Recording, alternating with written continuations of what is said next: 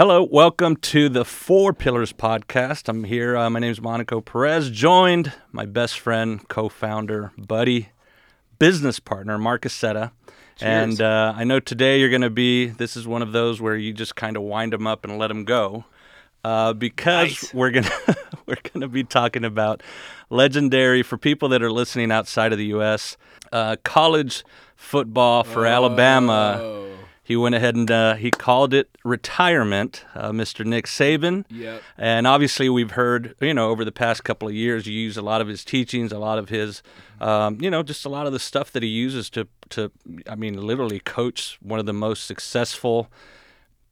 I don't want to say teams, empires. I don't know what you want to call it, but it's a dynasty. yeah, it's a dynasty that he's had, and you know, recently I even saw, broke down and watched one of his interviews they did where his whole thing is about leaving a legacy. Yeah. And that I, one thing I thought was cool was that he says that he's still going to maintain an office at campus, Yep. and he's going to allow students to come in and ask him, you know, like, hey man, what do you think I should do here?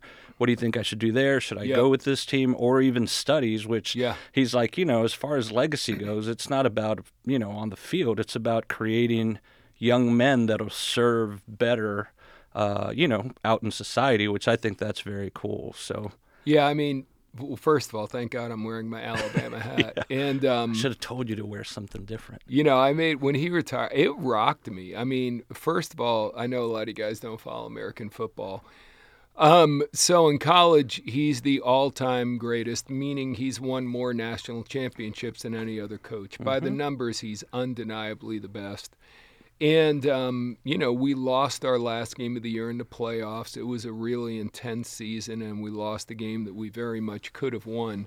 So that was heartbreaking. I mean, that was that was hard.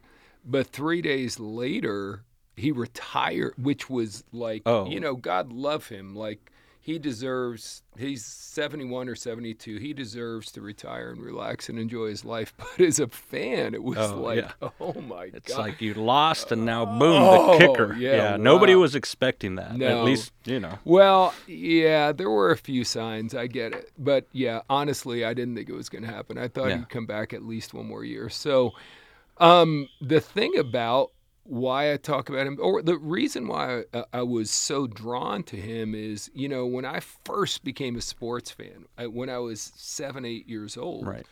baseball was in my face. I was right by where the New York Yankees are. My dad was a baseball guy, but Yeah. I started watching football on TV. And what got me about football was the coach, the legendary coach named Vince Lombardi. Right. Everything was Vince Lombardi, Vince yeah. Lombardi, Vince Lombardi. And the thing about it is, Vince Lombardi also wrote books and he used to work with corporations and Yeah. again teach his principles. And he used to teach his players, like, uh, you know, God first, family second, in the team football, Right. your career third. And he just really focused, like what you're saying about Saban, on teaching them to be great men as well as great football players. Yeah.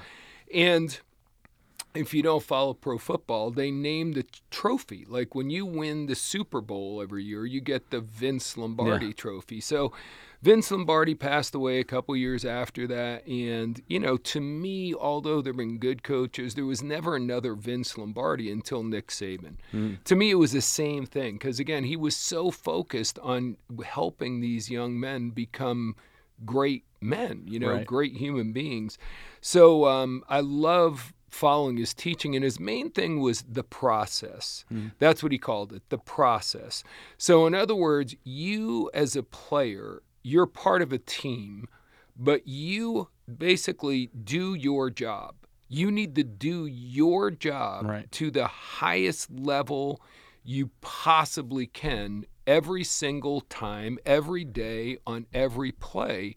And if you do your job to the best of your ability on every play, and the guy next to you does it, and the guy next to you does it, and here's the other part if you're not doing it for your own personal glory, but instead of me playing for me, I'm playing for you. Hmm. If you're the guy playing next to me, I'm not doing this because I want to make me, I want to make sure I'm honoring you.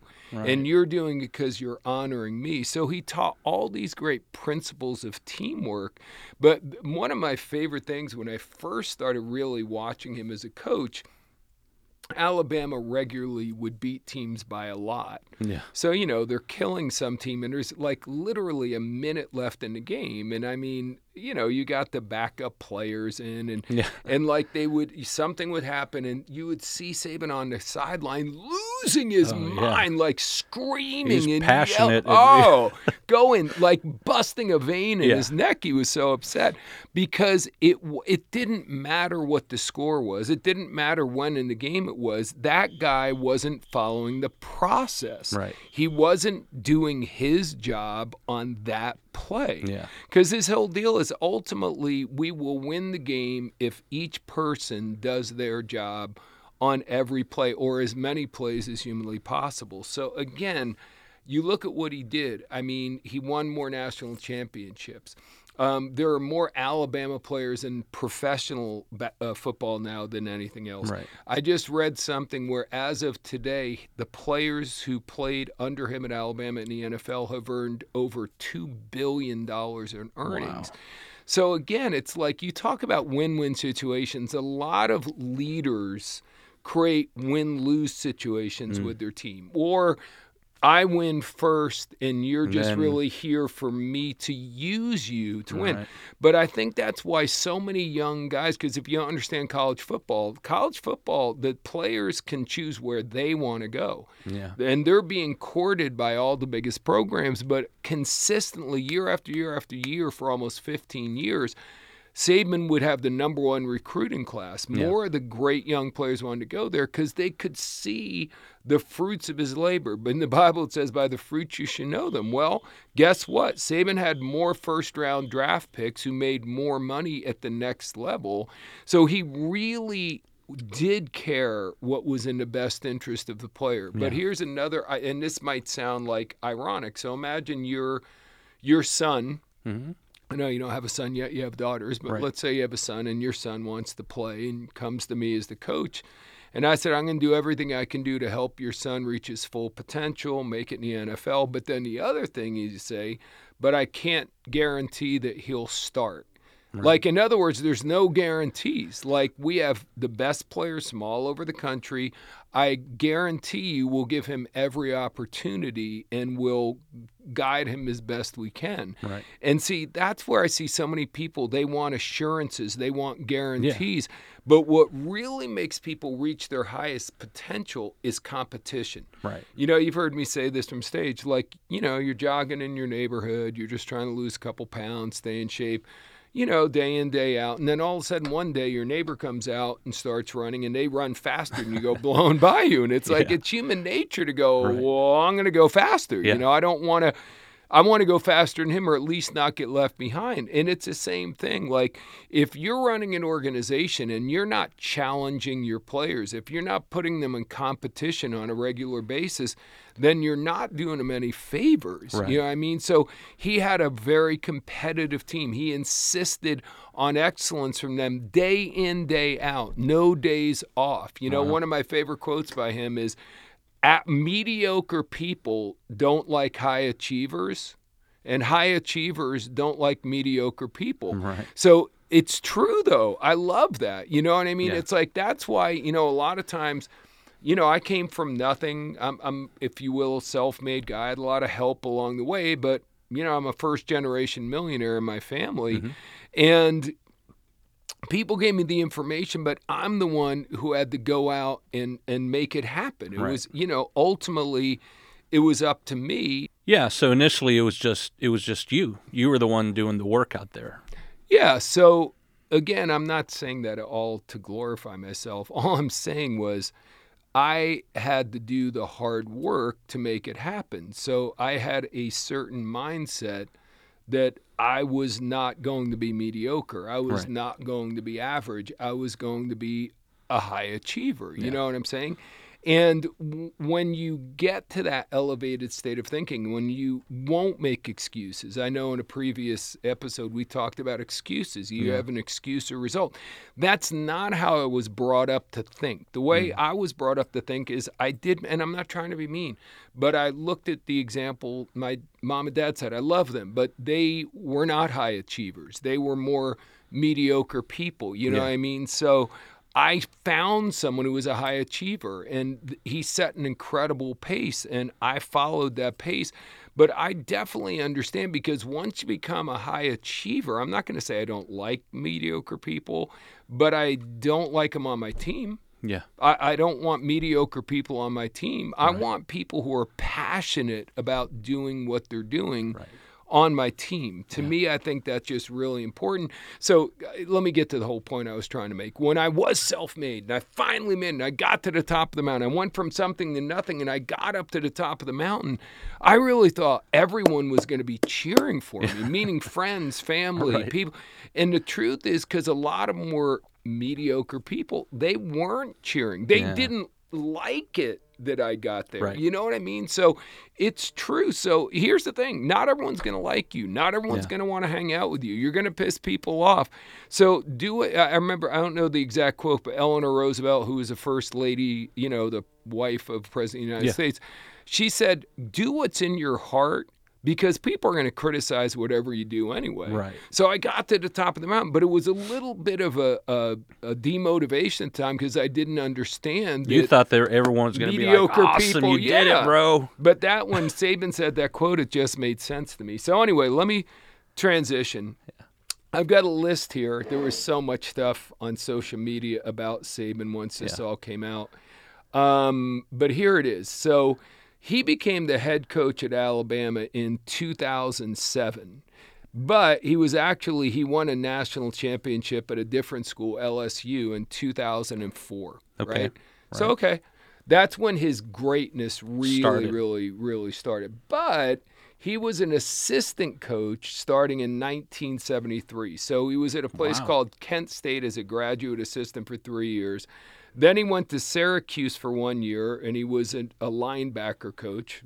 Then he went to West Virginia for three years and he was a defensive back coach. Then he went to Ohio State for two years and he was a coach. Then he went to Naval Academy for one year and he was a coach. Then he went to Michigan State. So he was a defensive back coach there. Then he went for a couple of years. Then he went to the Houston Oilers in the NFL assistant coach. He finally became a head coach in 1990. So that's Wow. almost 20 years later. Yeah. And he went to the incredible, he was a head coach at the University of Toledo. Which, if you're not from the United States, that's not a big time program. Yeah. So it took him 20 years to get a chance to be a head coach. Now, how many people are doing whatever you're doing for a year and a half and you're like, ah, Yeah. this is a bunch of it does it's like I say it all the time, nothing of true greatness comes quickly or Right. easily. So this guy paid the price. Everyone wants to get to where they're going without paying the price. Now along the way he was learning, you know Yeah. what I mean? He was becoming who he was, but if he'd have gotten a head coaching job in 1973, he probably would have failed because he needed to be around other successful mentors. Right. But then he was at Toledo for a year. Then he went again into the NFL as an assistant. He finally became a head coach at a big program in 1996 called Michigan State.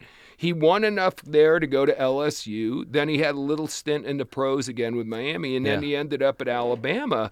And again, guys, even as a head coach, he wasn't super successful every place he went. Right. But when he finally decided that this is my place, this is going to be where I plant my flag, all those years of experience came to, you know, to make him what most people consider the greatest coach of Yeah. all time. But my point I'm trying to make, it was what 30 years later or 40 years later before he finally went from his first job to being the head coach at Alabama. That's crazy. It really is like, and I'm just saying that's mean, what kind of drives me crazy. 40 that years. people just don't want to pay the price. Yeah. I'm sure you've got more. I mean, obviously 40 years to finally make it, you know, as a as a head coach and stuff. I mean, what Yeah. what other stuff do you have from Well, I mean, here there's a couple more things I think that are relevant. I know we, you know, only have so much time. So here's what I see in business a lot. You know what I mean? Especially if you're team building. Again, he was building. A, a, we just called it a dynasty. right? So a dynasty is a sports term for when you have consistent success over a significant period of time. So what happens is I don't care if you're talking pro or college sports, if you have a winning team for one or two seasons because you have a couple of great players who are in their prime and everything's working out, but then those players get injured or they retire or they get traded or whatever, then all of a sudden your team goes back to being average. That's the opposite of a dynasty. Right. You know, so what I think a lot of people they get involved. I've seen this so much over the years. People in network marketing or whatever uh, line of business they're in building teams, and I'm guiding them and coaching them, and they work hard and they have success. Let's say they win a championship, they have a mm-hmm. really, really good year. Awesome. Then the next year, they don't leverage that success. Right. And that is the only way to build a dynasty. So, for example, in football, Nick Saban won a championship, and he had a bunch of the players on that team that ended up going to the pro league, what's called the NFL, and making big contracts. So the next year, he was really good about going to potential incoming players and going, hey guys, we're building something special. Last year, we put six guys into the NFL. Right. But this year, our goal is to put 10. You know what I mean? You could be a part of that. And then every year, the success they had, he did. Listen, I was very, very lucky. Uh, there's an incredible gentleman who works for the team uh, uh, in the ministry. He, uh, you know, ministers to the football team. And his Scotty, he was nice enough to give me a private tour of the facility. And I'm telling you, like, from a marketing perspective, I'm saying if I'm an 18 year old kid and I'm going through this facility, the way they have it set up, all the championship trophies, all the jerseys of the players who got drafted in the first round and Wow. made gigantic contracts, just everything in that building, it just, I'm saying he leveraged his success to the highest level he possibly could. So, what does it mean to you in your business? If I've gone out and I recruit Monico and I help Monico become a $400,000 a year earner, what I've got to do is go to the new people that are coming in and go, hey, I'm really happy to have you on the team. Listen, the last guy who came in and really bought into the system and did what I said Right. last year, look at what he did. And I think you can become as good or better than him and keep leveraging the success of the people you have. I think he did that amazingly well. Right. The other thing is, I remember uh, uh, in business, there's a guy named Jack Welch. Uh, who was, you know, very big in the uh, American corporate America, and uh, he wrote a book on leadership. And in leadership, you know, he said in the beginning, it's about you being the best you could be. So go back to what I was saying. You know, all those years Saban was a head coach, or a, I'm sorry, a non-head coach, Yeah. an assistant coach. He was getting better, learning more, getting better, learning more, getting better, learning, working on himself, being Yeah. the best that he could be. But then when he got to Alabama, y y again, any team thing, it's a team thing. It's not an individual thing. Yeah. So I don't care. He'll be the first one to tell you. Everyone gives him credit, but he had so many great assistant coaches that worked with him at Alabama. Mm-hmm. And now, you know, Kirby Smart is a head coach who's won some national championships. And if you look at what they call his coaching tree, all the coaches that worked underneath him at Alabama, they are either in other colleges or in the pros making five, eight, ten million dollars a year being their own successful coaches. So I got to tell you, for me, I want to really pause and sit on that for a minute because at Life Mastery, that's a lot of what we're here to do. Yeah. You know, for me personally, I know that I'm a good speaker and a trainer. I know I am. And I, you know, I work hard on being even better. Right. But the point is, I know that through our system, you know, we want to attract people that want to be a part of our community who want to take their speaking to another level. You know, we were on a, a Zoom earlier today with a gentleman who's, you know, part of our our ecosystem Yeah. and he told us point blank i'm going to come in i'm going to bring people to the events. I love the energy i love being around you guys but Yeah. most thing i'm that's big to me is i want to work on my speaking. I want you to help me get on really big stages. I'm like man nothing could be Right. better. So when i look at my speaking tree if you will nothing's going to make me more proud. I can tell you this there's certainly been events over the year that we've done together And, you know, I, I just, it felt incredible to Right. know that you impacted an audience and know that you executed at a, a really high level. But I can tell you the feeling of satisfaction looking now at people who've gone on to be as good or better than me, in my opinion. Yeah. I- uh, to me, that's unbelievable. Right. And that's another thing Saban's been great at. You know what I mean? So again, that go back to the Jack Welch thing. The first stage of leadership is you being the best you can be. The mm-hmm. second stage is empowering as many other people Right. To be the best they can be. So yes, at Life Mastery, I want to create an army of amazing speakers. You know what I mean? Obviously, I know my partners are all very good as it is, and we already have people in the community that are already really good, but we want to help you become elite, like one of the greatest in the world because whenever we're doing one of our events, my goal is no matter who's on stage, the audience is just blown away. Right. You know, what I mean, not only by the information that they're sharing, but also with the skill set by which they're sharing it, the way they're keeping the audience in the palm of their hand, they're keeping them entertained, they're educating them, all that kind of good stuff.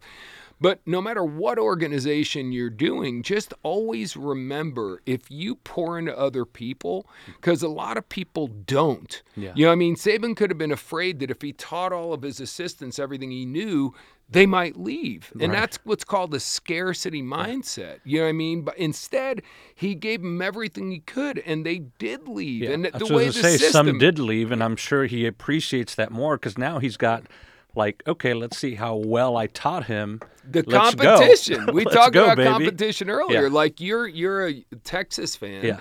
Your head coach guy named Steve Sarkisian. What an incredible story. So Steve Sarkisian, one of the most brilliant offensive minds in all of football, pro or college.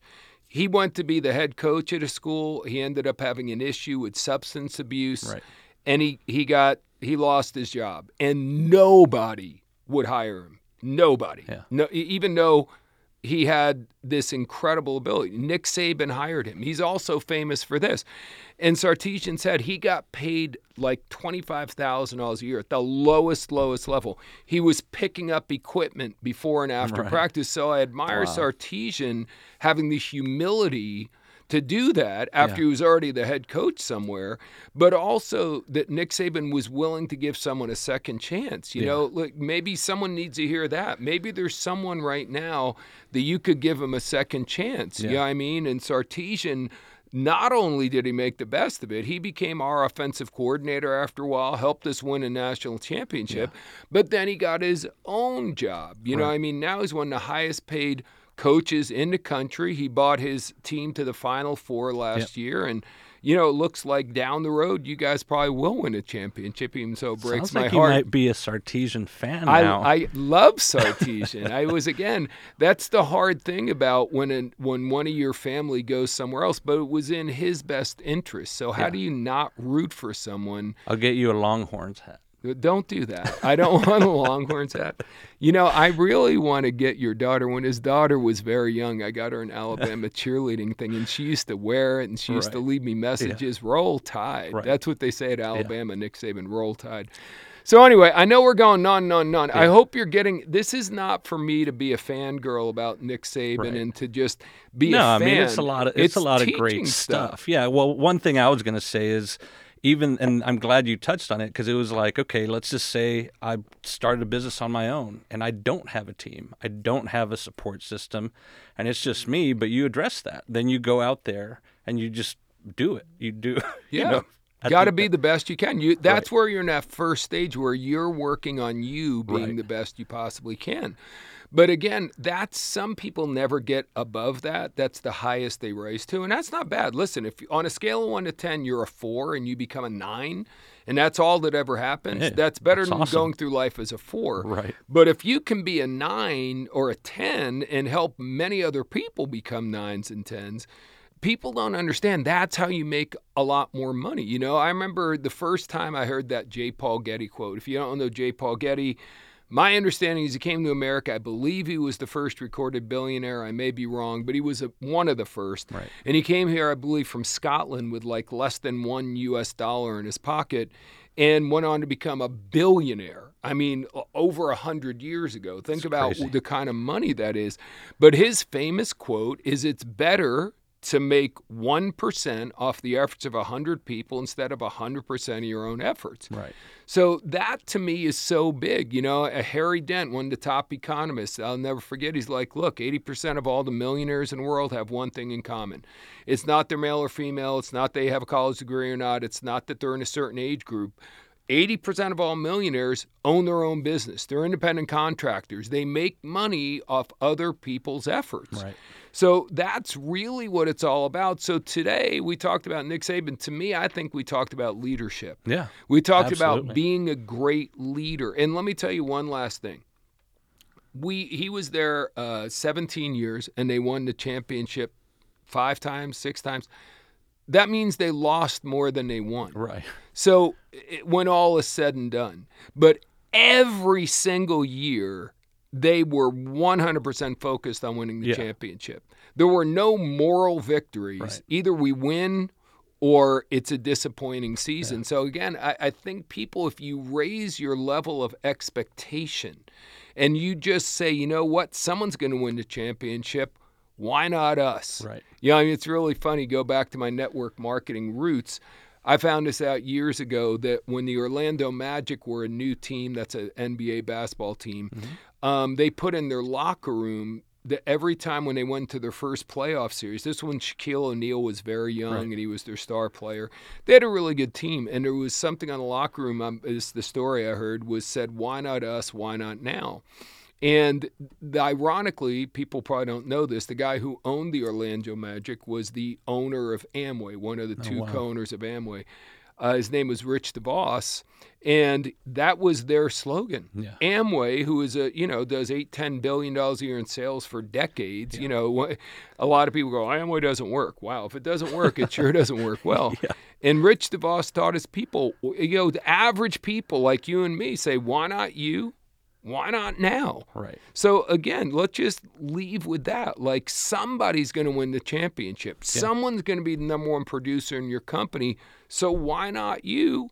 Why not now? Raise your level of expectation and then go back to what we said we did an earlier podcast about hitting your goals. Well, every year Saban tried to win the championship. That was their goal. But it, remember the last thought it's the process. Do your job to the best of your ability today. Right. His another thing he always taught the players is be where your feet are. Mm-hmm. Meaning don't be here and be thinking about something else, else. right. Be in the moment. Yeah. Forget about what happened yesterday. Forget about what's going to happen tomorrow. Live in the moment. Do your job right now. Surround your people with other people who buy in that philosophy. And remember, play for the teammate next to you, play for the people underneath you. And if you get that together and you create that kind of a culture, then literally there's no reason for you not to win the championship in whatever arena you're playing in. So. Awesome, bro. Dude, thank you. Great I, stuff. I didn't expect Now you this. got it off your this chest. is all the, off the top of my head. Roll Tide. We guys, Now come on, say it for me. Give I'll me say a. roll tide. all right, that's now, cool. now here's a big question everyone's wondering, and we may leave this for the next show. sure. What if he becomes Dallas Cowboys head coach? There's no chance of that happening, but if we uh, need someone. yeah, I We need somebody Yeah, the- desperately. the Cowboys. That was one of the okay, worst that's enough. losses in That's the enough. history of Thank you guys for yeah. watching. All right, next time. we'll guys. see you next time. Thank you.